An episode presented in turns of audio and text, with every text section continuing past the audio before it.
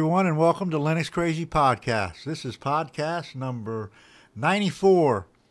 I hope everybody's doing good. I've been uh, attempting to do a podcast and I keep procrastinating, but uh, I was sitting around here not doing anything, and I figured I'd go ahead and uh, put one together. I had a few topics I was uh, going to talk about. Uh, one of them is uh, continuing with some GNOME 3.2 news in Gentoo. Uh, the other thing I'm going to talk about is the LCD filter for um, FreeType for your fonts and also the new uh, Gentoo Wiki. There's uh, now an official Gentoo Wiki. It's not replacing the official documentation, but as far as I can tell, basically what it is is a good little uh, proving ground to uh, put together your thoughts and do a few how-tos or uh, anything else you want to put together on the wiki that other Gentoo users could use. And maybe later on down the line, if, uh, if it becomes necessary, it could uh, be converted into the official uh, documentation.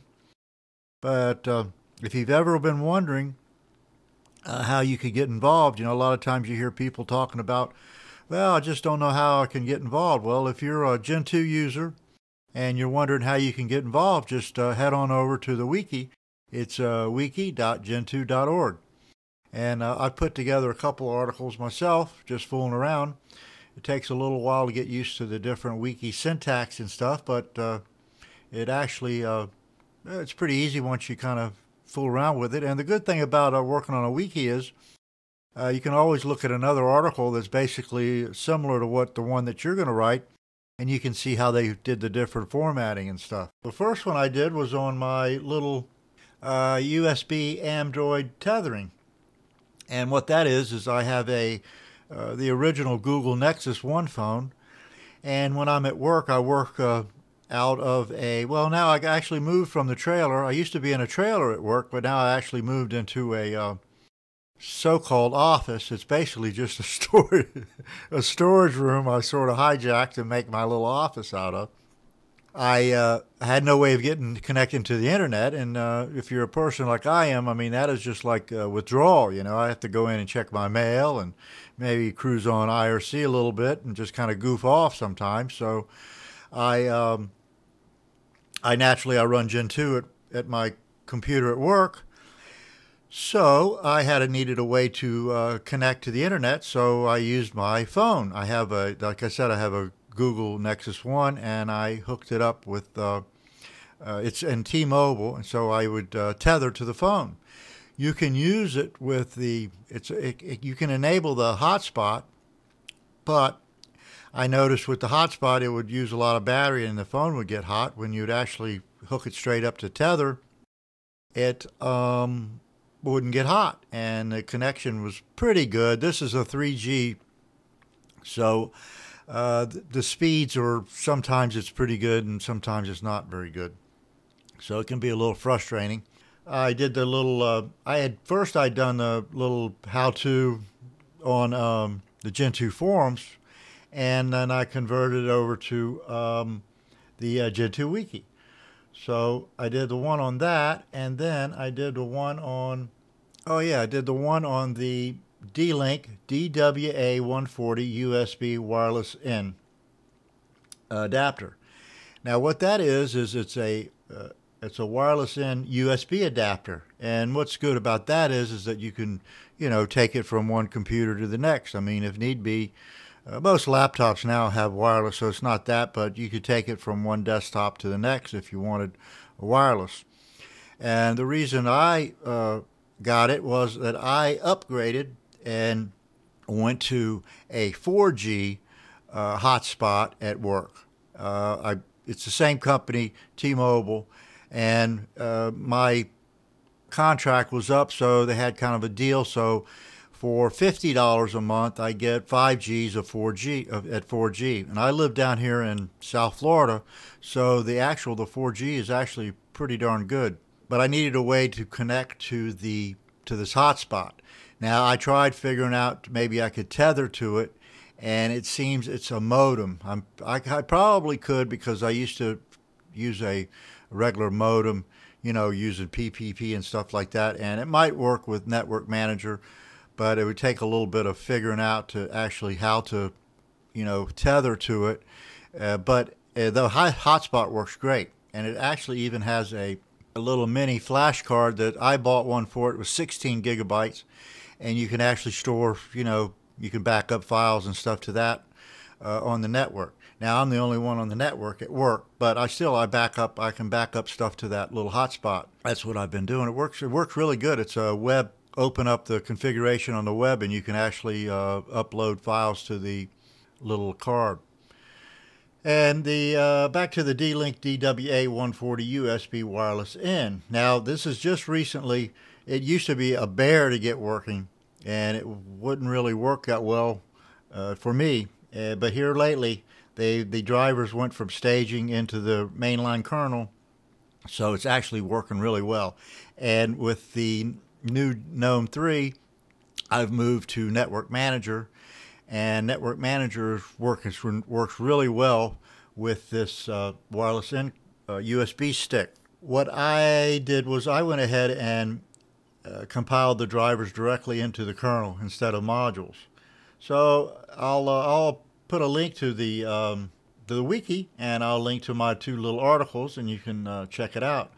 This uh, actual USB wireless stick, uh, like I said, it works really well, and I've gotten to kind of like uh, Network Manager. The GNOME 3 uh, and Network Manager, it's kind of you know goes together. So all the support and everything is already included in GNOME 3, and uh, so you really might as well go ahead and use it. I used to use um, WICD, uh, especially when I was using OpenBox and stuff like that. But uh, with GNOME 3.2, you might as well just go ahead and use Network Manager, and it actually works pretty good. You just one little thing you have to make sure you have to make sure that you're in the plugdev group in order for the user to be able to uh, change the settings and enter the password and all that good stuff, because otherwise it's going to you know ask you for your root password. You have to do it as root. But I just uh, what I did was I went ahead and so I could see exactly how it works and everything. I went ahead and did a fresh install on this one box I got. It's a pretty nice box I put together. It's uh, I got a pretty inexpensive motherboard and it's I got a Nvidia card in it, a pretty good Nvidia card. I got a good sound card in it, and I got it's eight gig of RAM and it's got a, a Core 2 Duo 2.53 gigahertz processor. So it's it's plenty beefy enough. It's got a 750 gigabyte hard drive, and but most of the stuff except for the hard drive and stuff is basically stuff I bought used. The only thing I bought new was I bought the motherboard new, and that's it. Everything else is used stuff I bought off eBay or had laying around. So I put that together, and basically what I wanted to do was I wanted to put it together a fresh install of GNOME 3.2 for this box for work, and go ahead and get the uh, wireless working and all that. So for the wireless, like I said, I used this D-Link uh, 140 USB stick, and got that all working. And basically what I did was I went ahead and did a stock install. Now I use the x86 uh, quick install guide and just change everything for AMD 64. And I go ahead and get get get a regular install done. I get it booting and all that, so it's working really well, and make sure it's all up to date. Then I go ahead and do my update to Arch, and I go ahead and update the box to Arch. So I go ahead and edit my make config and that, and go ahead and rebuild GCC, the tool chain, and all that, and I'll go ahead and and get it to Arch. And then from Arch, it's not that far of a stretch going from Arch to go ahead and fresh install GNOME 3.2. Now I'll go ahead and, and I'll go ahead and post my uh, package keywords, my package mask, and my package unmask if you want to check it out on uh, linuxcrazy.com. But I really didn't have to do too much editing of any files to kind of jump through many hoops and everything to get GNOME 3.2 uh, installed. There's a few little things you have to do, but it's actually not very much. I mean, you really have to give the uh, GNOME developers a lot of credit putting together this uh, this GNOME 3.2. And one of the main uh, people that's been working on it here lately, that basically moved everything and tested everything, moved it from the overlay to the regular portage tree, is Alexander Rostovtsev, and his uh, nickname is Tetromino. And he's actually done a whole lot of work as far as testing and moving and updating and fixing bugs and moving everything from the GNOME overlay to the regular portage tree, the official portage tree. Now, there's other guys that have done a lot of work behind the scenes or have been working on it for a while, and you can check out the uh, GNOME project page and see some of these developers. And some of the ones that I've seen doing a lot of work on it is now my pronunciation is going to be terrible. Is Giles Darling Q, and that's Eva, and then Nurbeek Calkin. He's been around a long time. That's Nurbeek. He's done a lot of work. Now Pancho Ramos, he's he does a lot of work, but he basically has been keeping up the stable packages, fixing all those bugs, and going ahead and bumping stuff and getting them uh, updated. And uh, that's about the, there's a few other developers in the GNOME team. Now, Mart, you know, Raudsepp, that's Leo. He hasn't been that involved with GNOME lately. He's been working on a GStreamer and uh, ARM proce- uh, processors and some other stuff. Uh, you've got Jonathan Callen, that's ABCD. Uh, he does a lot of work with the E classes and different stuff. And then uh, Daniel Granwitz, that's Dang. Now, I haven't seen him too much lately, but uh, he does a lot of work. As far as I know, he was doing a lot of work on the overlay. So that's the, your that's your uh, developers for your GNOME project, and you really have to give them a big pat on the back because this GNOME 3.2 is absolutely awesome. I am starting to get to like it. Uh, I'm getting used to it. Uh, basically, a lot what I use now a lot is go ahead and use the Alt tab, which is something you would think that I had used before, but really I had not, hadn't been using it that much before. And now I'm getting used to using the Alt tab. Basically, you just go Alt tab and you can switch between uh, open applications. And if you have like two or three terminals open and you don't know which one to switch to, then you go ahead and you do the Alt tab, but then you do the Alt and you uh, tap on the uh, key above the tab, and that'll show you a little preview of the window. Another thing that is very handy is go ahead and you just hit the window key. That switches you between the, the overview and the desktop. Or you can do the same thing with the Alt F1 key. And then you can do the uh, the other one you use is the Alt F2. That that pops up a little command dialog where you can open programs or run different commands. Uh, one of the commands you'll run is restart. Is basically what it does is it restarts the GNOME shell in case you've made some configuration edits there's a bunch of more keyboard shortcuts. Another thing I liked about it too was I was able to go in and edit the keyboard shortcuts and put custom keyboard shortcuts. So what I did was I took all my my different uh, keyboard shortcuts that I use on OpenBox and I just went ahead and converted them to GNOME 3. So I got Nautilus opens and gedit opens and Firefox opens and ClawsMails opens and Nautilus opens and Office opens and and my terminal's open. I can either GNOME terminal is Alt T or URXVT is U Alt U to open it, and it works really nice. Uh, I haven't had any trouble at all, and I'm using a Nvidia card. Now, here a while back, maybe it was some trouble with the Nvidia cards, but I'm not having any trouble with the Nvidia cards. But I did mask the latest versions of the Nvidia, and I have masked the latest versions of Xorg. Uh, like I said, I'll, I'll, I'll post those on uh, linuxcrazy.com, my little files like I said, it's working really good. So I got this box all set up for uh, work, and I'm really excited about that. So I'll be using a GNOME 3.2 here at home, and then when I go to work, I'll use GNOME 3.2, and uh, that way I'll really get used to it. And I can see me using this for a long time. Uh, I've kind of figured out different ways of configuring stuff. You have to definitely you want to use uh, GNOME Tweak Tool uh, to go ahead and get change any of the fonts and everything. But I've basically been using everything by default. Now there are some extensions that I use. Some of the extensions that I'm using is I'm using the application menu extension. Basically, what that does is it gives me the menu up in the uh, taskbar. And the other one I'm using is a places status indicator extension. Basically, basically that gives me a way to open up uh, desktop folder, home, uh, stuff like that. The other one I'm using is the native window placement extension, and the other one I'm using is auto move windows extension. So that's the only extensions I'm using. As far as the themes, I'm using the basic, the default themes. I would like to uh, get a new window border. I tried another window border, and but I went back to the old, you know, original Adwaita theme. So I've just basically got all the defaults. Now the windows, I'm a little bit. I don't like the there's the Windows focus mode.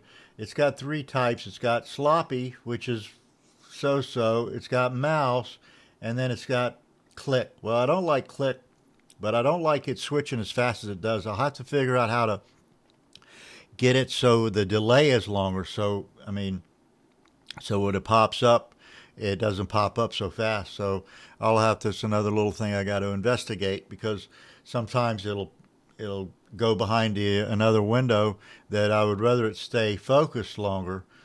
So I've got to uh, edit the little focus timeout uh, on that.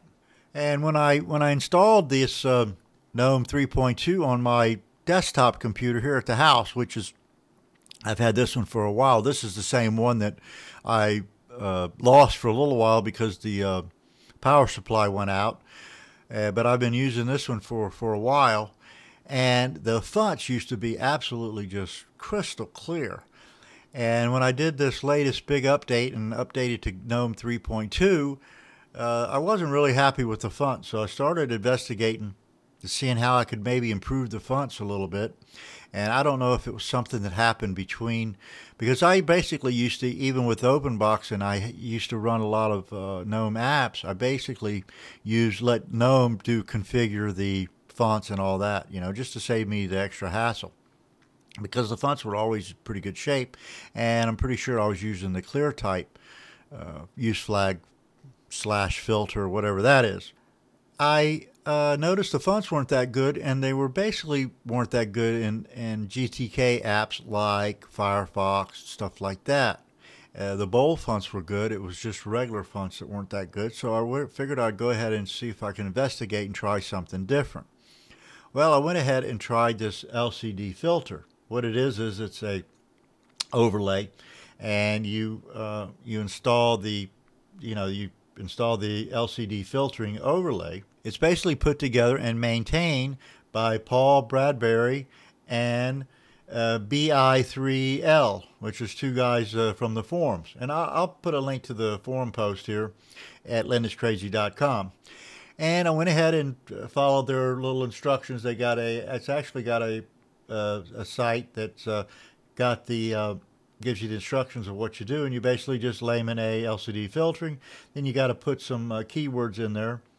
You basically just add the LCD filter use flag, and you go ahead and you rebuild uh, fontconfig, free type, cairo, and uh, libxft. And I went ahead and did that, and I went ahead. I didn't. I restarted GNOME Shell. I didn't notice much different. I figured, what the heck? I'll just go ahead and reboot. So I went ahead and made sure everything was up to date. Made sure you know, it was going to reboot and all that good stuff.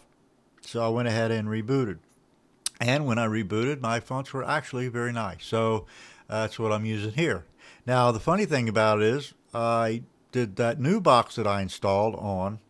I didn't use. I haven't. I'm not using uh, LCD filtering layman, uh, the uh, overlay, and the fonts are uh, not too bad. So, uh, for whatever reason, I didn't I didn't have to do it on the other computer. It's using the ClearType filter. So anyway, whatever uh, makes the fonts look good. Because I cannot stand blurry fonts. I mean, I, I like them crystal clear. So that's what they are now. So it works out really well. Oh boy. So my main thing for doing this podcast was encourage any Gentoo users to please help out the Gentoo Wiki. Just go ahead over there, check it out, read a few of the articles. Uh, there's a sandbox there that you can actually test. Uh, another good thing about the Gentoo Wiki is there's some templates there that you can use that will actually uh, do some of the harder work for you. I used a few of those templates in my two little articles. So uh, you can check out, go ahead and create an account there, go ahead and check out my little articles and any of the other articles that you want to check out. Go ahead and look at the edit uh, and see the different formatting and everything, and then think of something that you would like to uh, contribute to the uh, Gentoo Wiki.